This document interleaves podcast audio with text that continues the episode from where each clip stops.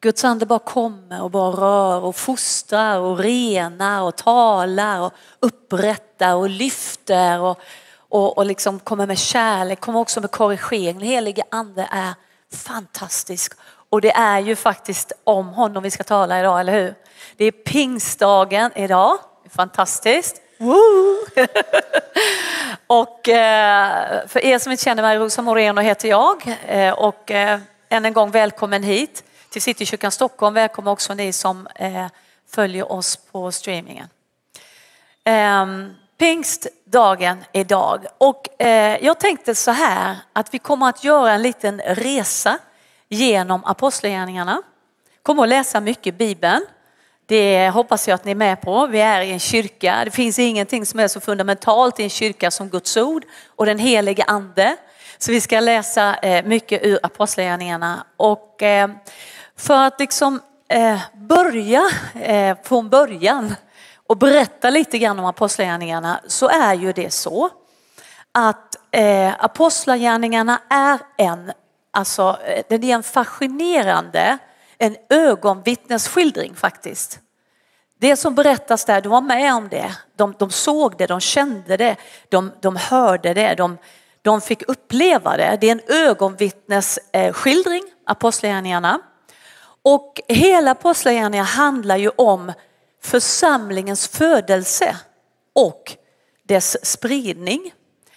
Och eh, så här är det ju, Lukas är ju författaren till Apostlagärningarna och man kan säga att Apostlagärningarna är ju en, en fortsättning på Lukas evangeliet. Eh, och eh, vad Lukas gör då i början, eh, det är att han börjar med att sammanfatta Jesu, Jesus sista dagar på jorden. Eh, och sen när han har gjort det, om ni läser, om ni tittar i Apostlagärningarna, så gärna upp det och läs eh, när ni kommer hem också och tittar då börjar Lukas att berätta eh, bara om Jesus sista dagar på jorden och sen så går Lukas rakt in i huvudtemat. Rakt in i huvudtemat av apostlagärningarna. Och vad handlade det om? Vad handlade huvudtemat egentligen om?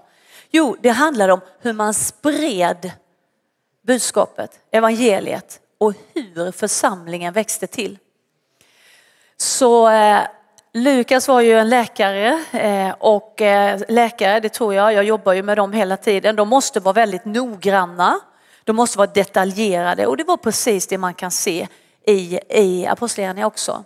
Eh, när han beskriver, han var väldigt noggrann, han var väldigt detaljerad, han var historisk.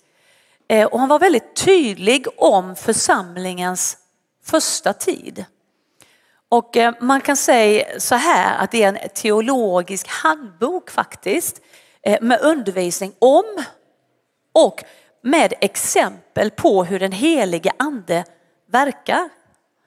Så det är intressant, Apostlagärningarna är jätteintressant. Det är en otroligt kraftfull berättelse. Det, är, det kastas eh, liksom så här eh, emellan eh, ja, framgång, blomstra, fängelse, förföljelse framgång, förföljelse, framgång, så här hela tiden. Och det är fascinerande att se. Men så här är det faktiskt när den helige ande går fram. Det är så här det är. Det finns en viss, ett stigma i evangeliet som också skapar vissa utmaningar för oss alla och även i församlingen i vår tid. Så eh, man kan säga så här att eh, pingsten och Petrus predikan inleder hela den här berättelsen, den här kraftfulla berättelsen. Och det då som började i Jerusalem med en liten skara människor, började där, liten skara människor. Men det spred sen ut över hela, hela det romerska imperiet. Och eh, de som predikade och de som fanns där var väldigt enkla människor. Det var som du och jag. Jag vet inte om du är enkel, men jag är ganska enkel. Hoppas jag. Fråga Jorge. Kanske komplicerad ibland, möjligtvis. Men det var enkla människor som du och jag och de hade svagheter och begränsningar. Precis som du och jag. Och ibland när vi läser Apostlagärningarna så kan vi tänka på att oh, de var eh, liksom starka och kraftfulla och dynamiska och hade allting på plats. Riktigt så var det inte. De var enkla, de var få, Eh, och de var, hade begränsningar och svagheter precis som vi. Men, men, men ska man ju inte säga i alla avseenden, men här. De hade fått en sån kraft genom den helige ande så att det står i kapitel 17.6 att de vände upp och ner på hela världen. Enkla människor, begränsningar, svagheter. Men genom den heliga andes kraft så hade de fått en sån förmåga att de vände upp och ner på hela världen. Tänk om de säger det om oss, Citykyrkan, de vände upp och ner på hela världen. Eh, eller, eller församlingarna i Stockholm. Stockholm hör vi talas om för församlingarna där de vänder upp och ner på hela världen. Det är det här den helige ande är ute efter. Han är ute efter att ploga fram en väg, evangeliet kan gå fram och med åtföljande krafter, tecken och under. Det är så. Och vi ska ju läsa såklart. Vi börjar med Apostlagärningarna 1 och tar från ehm, eh, vers 1 till 4. Och då skriver Lukas så här. I min förra skrift, käre Theophilus, skrev jag om allt som Jesus gjorde och lärde fram till den dag han togs upp till himlen. Efter att ha gett sina befallningar genom den helige ande till de apostlar som han hade utvalt. Alltså han visade sig för dem efter sitt lidande och gav dem många bevis på att han levde när han under 40 dagar lät dem se honom och talade med dem om Guds rike. Vid en måltid med apostlarna befallde han dem, han befallde dem, han befallde dem, lämna inte Jerusalem utan vänta på vad Fadern har lovat, det ni har hört av mig. Johannes döpte med vatten, men ni ska om några dagar bli döpta i den helige ande. Och eh, när det står så här eh, i början där han skriver i min förra skrift, kära Teofilus, skrev jag om allt som Jesus gjorde och lärde. Så står det så här i den engelska översättningen faktiskt. All that Jesus began to do and teach. Och det är lite stigma i det. All that Jesus began to do and teach. Varför står det så? Jo, för att Jesus påbörjade någonting men det är församlingen som ska fullfölja det. Jesus påbörjade någonting men församlingen ska fullfölja det. Och sen står det i vers 6 till 7. Får hänga med här, jag har ja, gett henne en utmaning där borta i teknikteamet, hoppas att det funkar. När de sedan frågade honom, när de var samlade frågade de honom, Herre är tiden nu inne då du ska återupprätta riket åt Israel? Och han svarar dem, det är inte er sak att veta vilka tider eller stunder som Fadern i sin makt har bestämt. Vers 8. Men, kommer det igen, men, men när den helige ande kommer över er ska ni få kraft att bli mina vittnen i Jerusalem, i hela Judeen, Samarien och ända till jordens yttersta gräns. Och, eh, så här är det ju, det här bibelstället har vi ju läst säkert många gånger, speciellt i alla fall med predikare i de kyrkor som, som talar om den helige ande, pingstkyrkorna förhoppningsvis. Eh, och vi kan få en liten laid back känsla eh, så här liksom att det här, det här har vi läst mycket och vissa texter vänjer vi oss eh, vid i Bibeln. Men jag tror att vi måste ställa oss frågan, lever vi i det vi läser här? Lever vi i den, i den apostlagärningarnas första tid. Och det ser annorlunda ut idag, det är vi fullt medvetna om. Men det finns någonting där som varje generation, varje tid historiskt sett måste bära med sig. Och det är den helige andes kraft till evangeliet och med åtföljande tecken och under. Eh, Apostlagärningarna 2 går vi till och så eh, läser vi från eh, vers 1 anden utgjuts på pingstdagen så står det så här. När pingstdagen kom var de alla samlade. Då hördes plötsligt från himmelen ett dån som när en våldsam storm drar fram. Jag vet inte om ni eh, tänker på våldsamma stormar har vi inte så mycket i Sverige men jag är ganska så här fascinerad av tornados, katastroffilmer, katastrof, allt sånt där. Jag har jobbat med det också inte tornados men katastrofövningar har jag definitivt gjort en hel del. Och eh, du vet en tornado, en våldsam storm, den, är, den bara engagerar hela rummet. Den engagerar varenda cell i vår kropp. Och en våldsam storm drar fram och fyllde hela huset där de satt. Mäktig manifestation av den helige ande. Tungor som av eld visade sig för dem och fördelade sig och satte sig på var och en av dem. Alla uppfylldes av den helige ande och började tala främmande språk allt eftersom anden ingav dem att tala. I Jerusalem bodde fromma judiska män från alla folk under himlen. När dånet hördes samlades givetvis folkskaran och alla var skakade, såklart, eftersom var och en hörde sitt eget språk talas. Häpna och förundrade frågade de, är inte det Galileer alla de som talar? Hur kan då var och en av oss höra sitt eget modersmål? Vi är parter, mede, elamiter, vi bor i Mesopotamien, Judeen, Kappadokien, i Pontus i Asien, i Frygien och Pamfylien, i Egypten och i trakterna kring Kyrene i Libyen. Vi är inflyttade från Rom, vi är judar, proselyter, kretensare och araber. Ändå hör vi dem tala på vårt eget språk om Guds väldiga gärningar. De var alla häpna, förvirrade och frågade varandra, vad kan detta betyda? Och andra sa, nej men de är nog lite fulla av lite sött vin. Men vad är det egentligen som händer här? Om vi försöker visualisera den här, det här skeendet, vad är det som händer? Jo, det är rent historiskt, det är helt övernaturligt, vi kan inte förklara det, vi kan inte förstå det och vi kan inte kontrollera det. Och varför är det då tungor av eld? Du vet man ställer sig frågor så här liksom, varför är det då tungor av eld? Jo, för tungor är symbolen för tal och spridning av evangeliet. Och då kan man förstå varför tungotalet var en sådan karaktär. Att det var inte ett sånt tungotal som vi kanske talar vårt eget intima språk med Gud, utan det var ett språk som folk förstod. Tungor av eld fördelade sig på var och en. Och tungor är symbolen förtal och spridning av evangeliet. Plötsligt så spreds evangeliet till alla som var där. Elden, det är Guds renande närvaro. Elden bränner bort allt oönskat i våra liv. Eh, och elden sätter våra hjärtan i brand så att vi kan tända andra. Det gör ju någonting med oss när den heliga, kom, eh, heliga ande kommer. Det gjorde det här också. Och om man tittar på, eh, jag ska inte slå upp det bibelordet nu, men i andra Mosebok 19 och vers 16 så står det på berget Sinai bekräftade Gud giltigheten i gamla testamentet.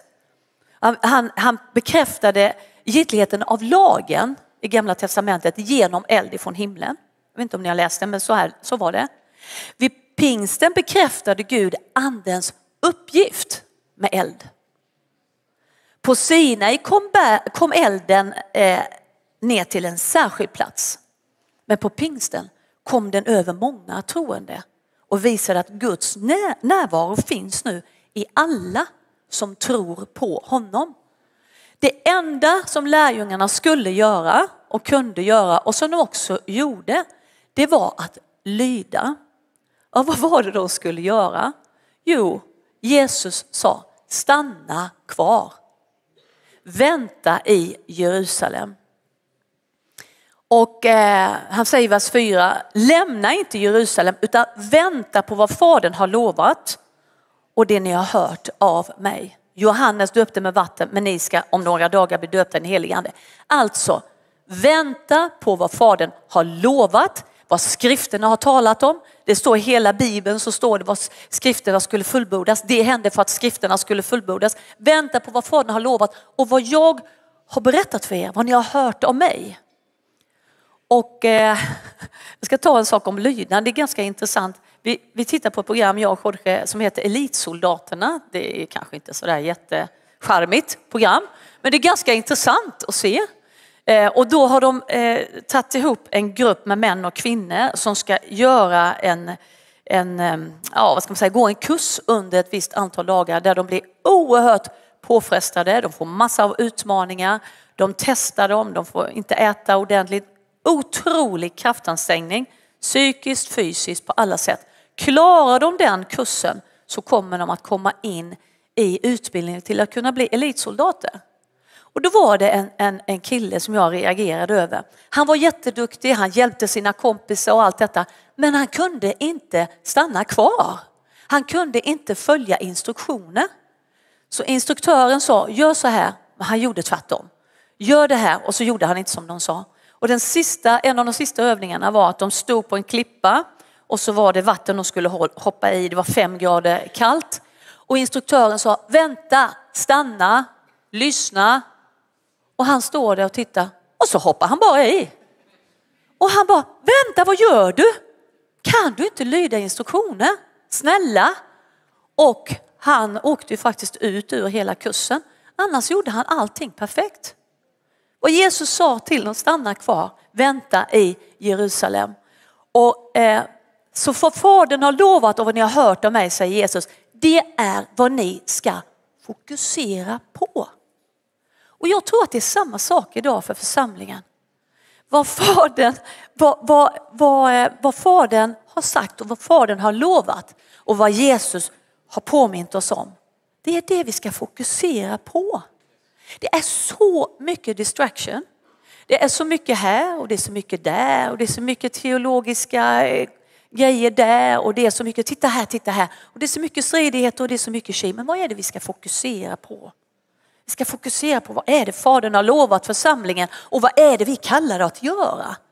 Om vi fokuserar på det, om vi bara sluter oss samman lite och så håller vi oss till det enkla evangeliet och så går vi bara ut och gör det Gud har sagt så blir det inte så krångligt. Och jag talar lika mycket till mig själv. Och vad händer då när eh, de här i, i vers 14, de säger de är fulla av sött vin. Vet du vad som händer med Petrus? Jo, det står så här. Då steg Petrus fram. Då träder Petrus fram. Han som har förnekat Jesus tre gånger, han som har varit svag, klen, feg, plötsligt bara träder han fram. Han är enormt frimodig. Han är enormt tydlig. Han, han, han är inte rädd för att tala. Han bara går fram. Vad är det som har hänt med honom? Det vet ni, den helige ande. Den helige andes kraft. Och eh, vi ska läsa ifrån, eh, ifrån, eh, självklart måste vi läsa Apostlagärningarna 2, eh, vers 14. Apostlagärningarna 2, vers 14. Då steg Petrus fram. Titta nu på Petrus, titta på hans personlighet, titta på hans karaktär, titta på hans mod, titta på den helige andens inflytande över hans liv som har liksom, han har gjort upp på något sätt, han har bestämt sig. Då steg Petrus fram tillsammans med de elva. Han höjde sin röst och talade till dem. Och så judiska män och Jerusalems alla invånare. Förstår ni att han talar till en stor skara? Detta ska ni veta. Lyssna till mina ord. Det är inte som ni tror att det är berusade, det är bara tredje timmen på morgonen. Nej, det är detta som är sagt genom vad profeten Joel. Skriften fullbordas. Skriften fullbordas. Det är vad som är sagt genom profeten Joel och det ska ske i de sista dagarna säger Gud att jag utgjuter av min ande över allt kött. Era söner, era döttrar ska profetera, era unga män ska se syner och era gamla ska ha drömmar. Jag över mina amen.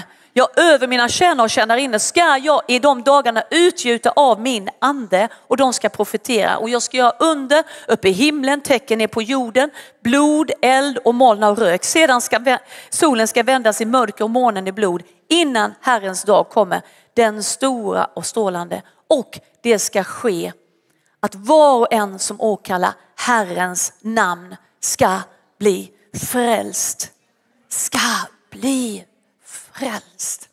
Alltså det, det, det ja, man blir helt tagen. Eh, ursäkta, jag blir så tagen av detta. Alltså jag, ja. Och nu, nu händer det något med Petrus. Han dundrar på där alltså. Han dundrar på. Ni israeliter, säger han. Jesus från Nasaret var en man. Han var erkänd av Gud inför er genom kraftgärningar, under och tecken. Enligt Guds bestämda plan blev han utlämnad men ni spikade upp honom på ett kors. Ni dödade honom med hjälp av kriminella, laglösa. Men Gud har uppväckt honom för det var inte möjligt för döden att behålla honom. Denna Jesus har Gud uppväckt och blivit upphöjd till Guds högra sida. Han har fått den utlovade helige ande och utgjutit det ni ser och hör. Och vers 36. Därför kan hela Israels folk veta säkert att denna Jesus som ni korsfäste, honom har Gud gjort både till Herre och Messias. Och nu händer det grejer. Nu är den helige andes, inte condemnation utan conviction. Nu är den helige andes överbevisning där. Och så plötsligt händer det något. När de hörde det här, då högg det till. Det högg till i hjärtat på dem och de frågade Petrus och de andra apostlarna, bröder vad ska vi göra? Och Petrus svarade, väldigt enkelt, omvänd er. Omvänd er, låt er alla döpas i Jesu Kristi namn så att era synder blir förlåtna. Då får ni en helig ande som gåva. I Apostlagärningarna 2, 37-39. 3000 människor blev frälsta den dagen. Vad var det som hände där egentligen? Jo, de blev medveten om sin synd. Och ibland är vi lite sådär, vi vill inte prata så mycket om synd. Vi lever i en tid där synd börjar bli liksom lite stigma. Det har alltid varit ett stigma, men i den världen vi lever i här, väldigt individualistiskt, eh, sekulariserat, så är synd det är liksom ett ord som vi kanske tystar ner lite mer, men det finns.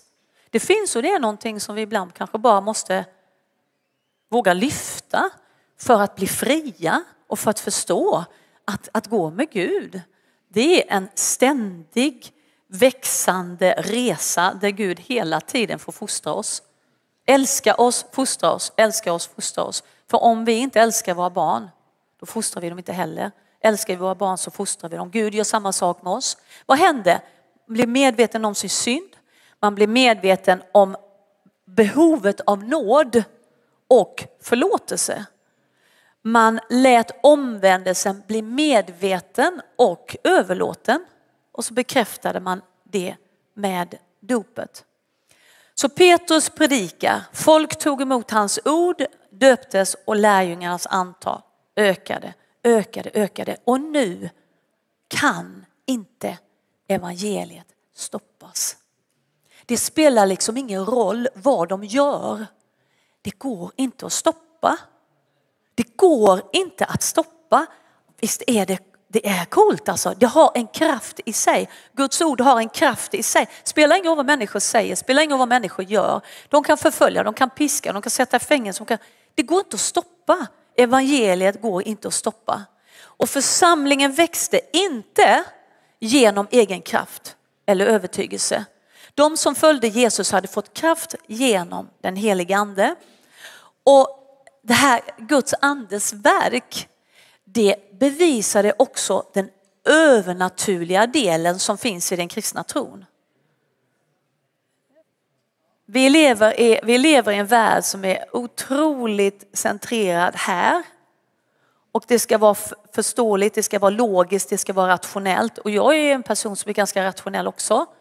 Men den helige andes övernaturliga verk, om inte vi litar på det när vi går ut så har vi inte mycket att komma med kan jag säga. Guds andes verk bevisade det övernaturliga i den kristna tron. Och vad blev församlingar då? Jo, de blev mer andemedvetna än problemfokuserade. Tänk på det. blev mer andemedvetna än problemfokuserade. Och vi som troende kan också göra anspråk på den heliga andes kraft för att utföra de gärningar som Jesus gjorde. Och det såg vi tydligt i Uganda, när vi var i Uganda. Det var så härligt att se eleverna komma springande. Och jag bad för en till frälsning för första gången. Och jag la händerna på en som blev sjuk för första gången. Det var så fantastiskt att se att de bara, inte egen kraft, de bara la händerna på en människa som sjuk och sa, med den auktoritet och fullmakt du har gett mig Jesus, så talar jag till sjukdomar att gå i ditt namn. Helt utanför vår egen kraft, rationalism, för förmåga att försöka fatta allt. Vi fattar inte allt. Korset om talet, talet om korset är en dårskap för världen.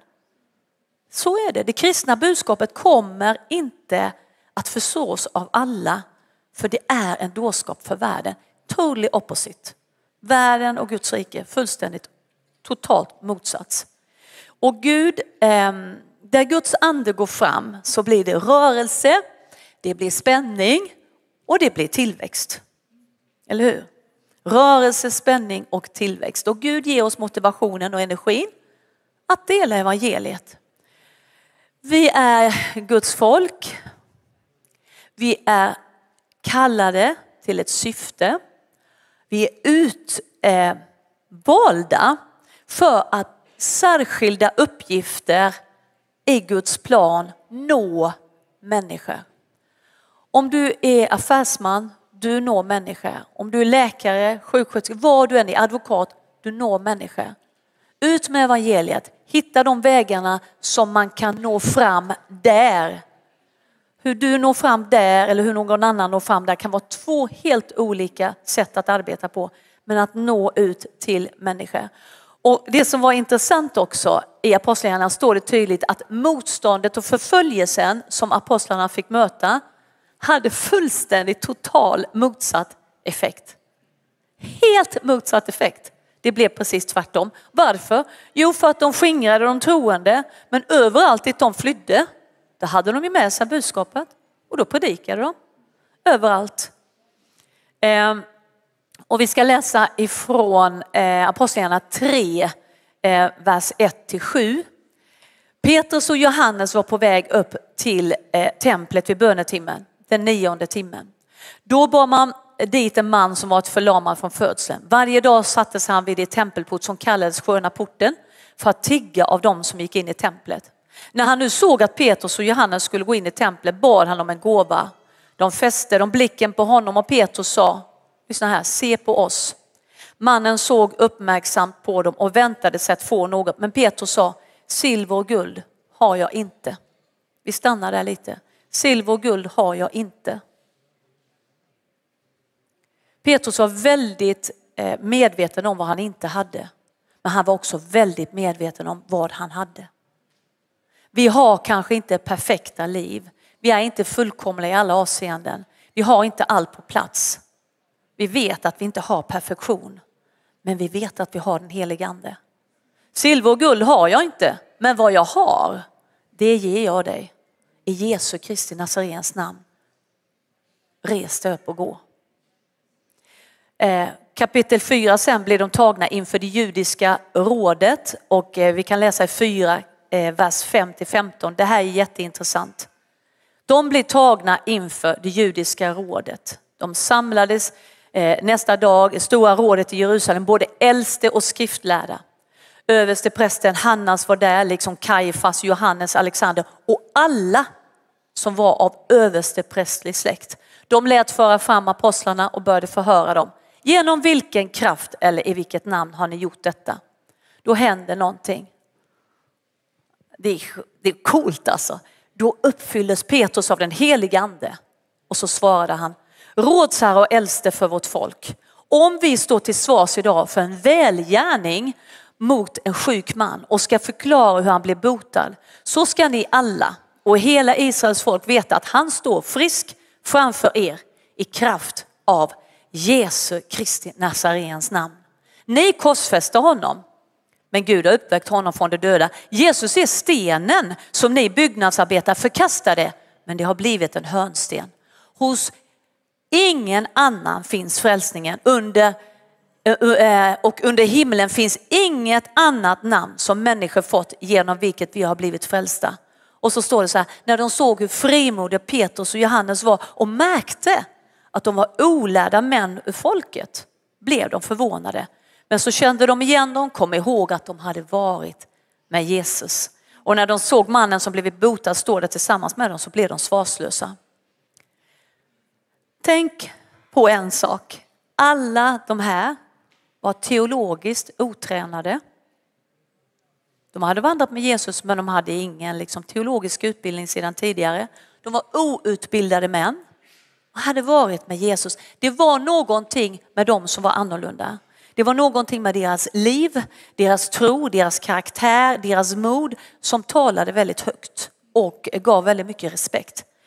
Eh, och teologisk kunskap är jättebra. Men det är inte avgörande för att bli använd av Gud. Det är inte avgörande för att bli använd av Gud. Vi kan som troende ha en intim relation med Gud och med hans ord och den helige ande uppenbara ordet för oss. Vers 18 står det så här, de kallade in dem och förbjöd dem att alls tala eller undervisa i Jesu namn. Men Petrus och Johannes svarade dem, bedöm själva om det är rätt inför Gud att lyda er och inte Gud. Vi för vår del kan inte hålla tyst med vad vi har sett och hört. Nu ska vi eh, en liten stund gå in i avslutningen här men det finns en eh, bön i vers 29. Bön i förföljelsetid. Så står det så här Apostlagärningarna 4, 29 32. Och nu Herre, se hur de hotar oss. Hjälp dina tjänare att frimodigt förkunna ditt ord genom att du räcker ut din hand och låter helande tecken och under ske genom din helige tjänare Jesu namn. När de hade bett skakades platsen där de var samlade och de uppfylldes alla av heliga ande och förkunnade Guds ord med frimodighet. Petrus blev totalt förvandlad, det vet vi. Men han säger också att detta gäller för oss alla som sträcker oss efter Jesus, tar emot hans ord, som omvänder oss och följer honom i lydnad och låter den helige ande göra det som han är utsänd att göra var och en av oss, våra liv, men också som församling. Vi får kraft att vara hans vittnen.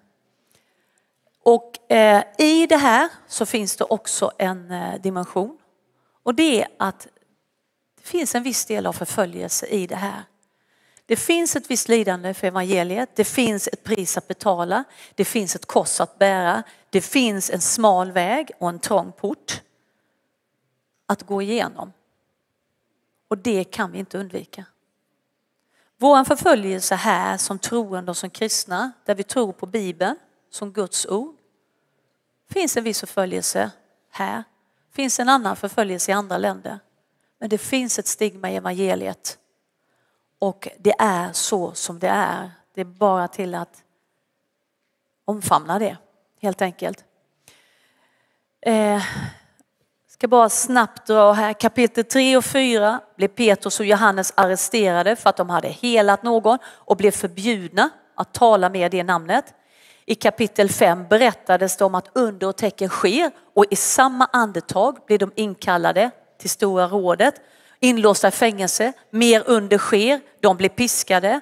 Kapitel 6 grips Stefanus och kapitel, kapitel 7 talar han om eh, hans tal där han refererar till Mose, till Josef och avslutar med kraftiga anklagelser som slutar faktiskt med att han blir stenad. Och i kapitel 8 så bryter en kraftig förföljelse ut och skingrar församlingen. Och nu kommer, nu kommer Saulus in på arenan. Så avslutningsvis så kan vi komma till en slutsats och jag har gjort det i alla fall. Att med hjälp av den helige ande är faktiskt allt möjligt. Evangeliet har inga bojor. Och vi som troende har inte det heller. Det enda som begränsar oss, det är vi själva. Jag slutar med början faktiskt. I min förra skrift, kära Teofilus, skrev jag om allt som Jesus gjorde och lärde. All that Jesus began to do and teach. Jesus påbörjade något som församlingen ska fullfölja. Att i den heliga andes kraft gå ut i hela världen och predika evangeliet. Och då står det i Matteus 28, 18. Då trädde Jesus fram och talade till dem och sa åt mig har givits all makt i himmel och på jord. Gå därför ut, gör alla folk till lärjungar Döp dem i Faderns, Sonens och den helige Andens namn och lär dem allt som jag har befallt er och se, jag är med er in till tidens slut. Så låt det liv som finns i apostlagärningarna, Gud, låt det genomsyra oss och låt oss få vara ledda av den helige ande till att fullborda det som Jesus har kallat oss till. Amen. Amen. Fader, vi bara tackar dig för att eh, du talar till oss genom ditt ord, alltid. Och vi tackar dig Jesus för den helige ande, kraftens ande som, eh, som du har gett till oss, till varje troende. Vi går inte ut i egen kraft Fader. Vi går inte ut med evangeliet i egen förmåga eller på grund av att vi är liksom speciellt eller speciella eller, eller har några speciella skills för det. Vi vet Jesus att det är du som utrustar oss. Det är du som färdigställer oss. Det är du som fullkomnar oss den dagen när vi kommer hem till dig. Men vi tackar dig Fader för att du använder oss för ditt rike. Eh, använd oss för att ditt rike ska gå fram och att eh, vi får se människor frälsta, helade, befriade överallt där vi går fram. Vi tackar dig för det här ordet. Vi ber att du låter det stanna kvar och eh, inte återvända utan att ha verkat vart till det är kallat. I Jesu namn vi ber. Amen och amen.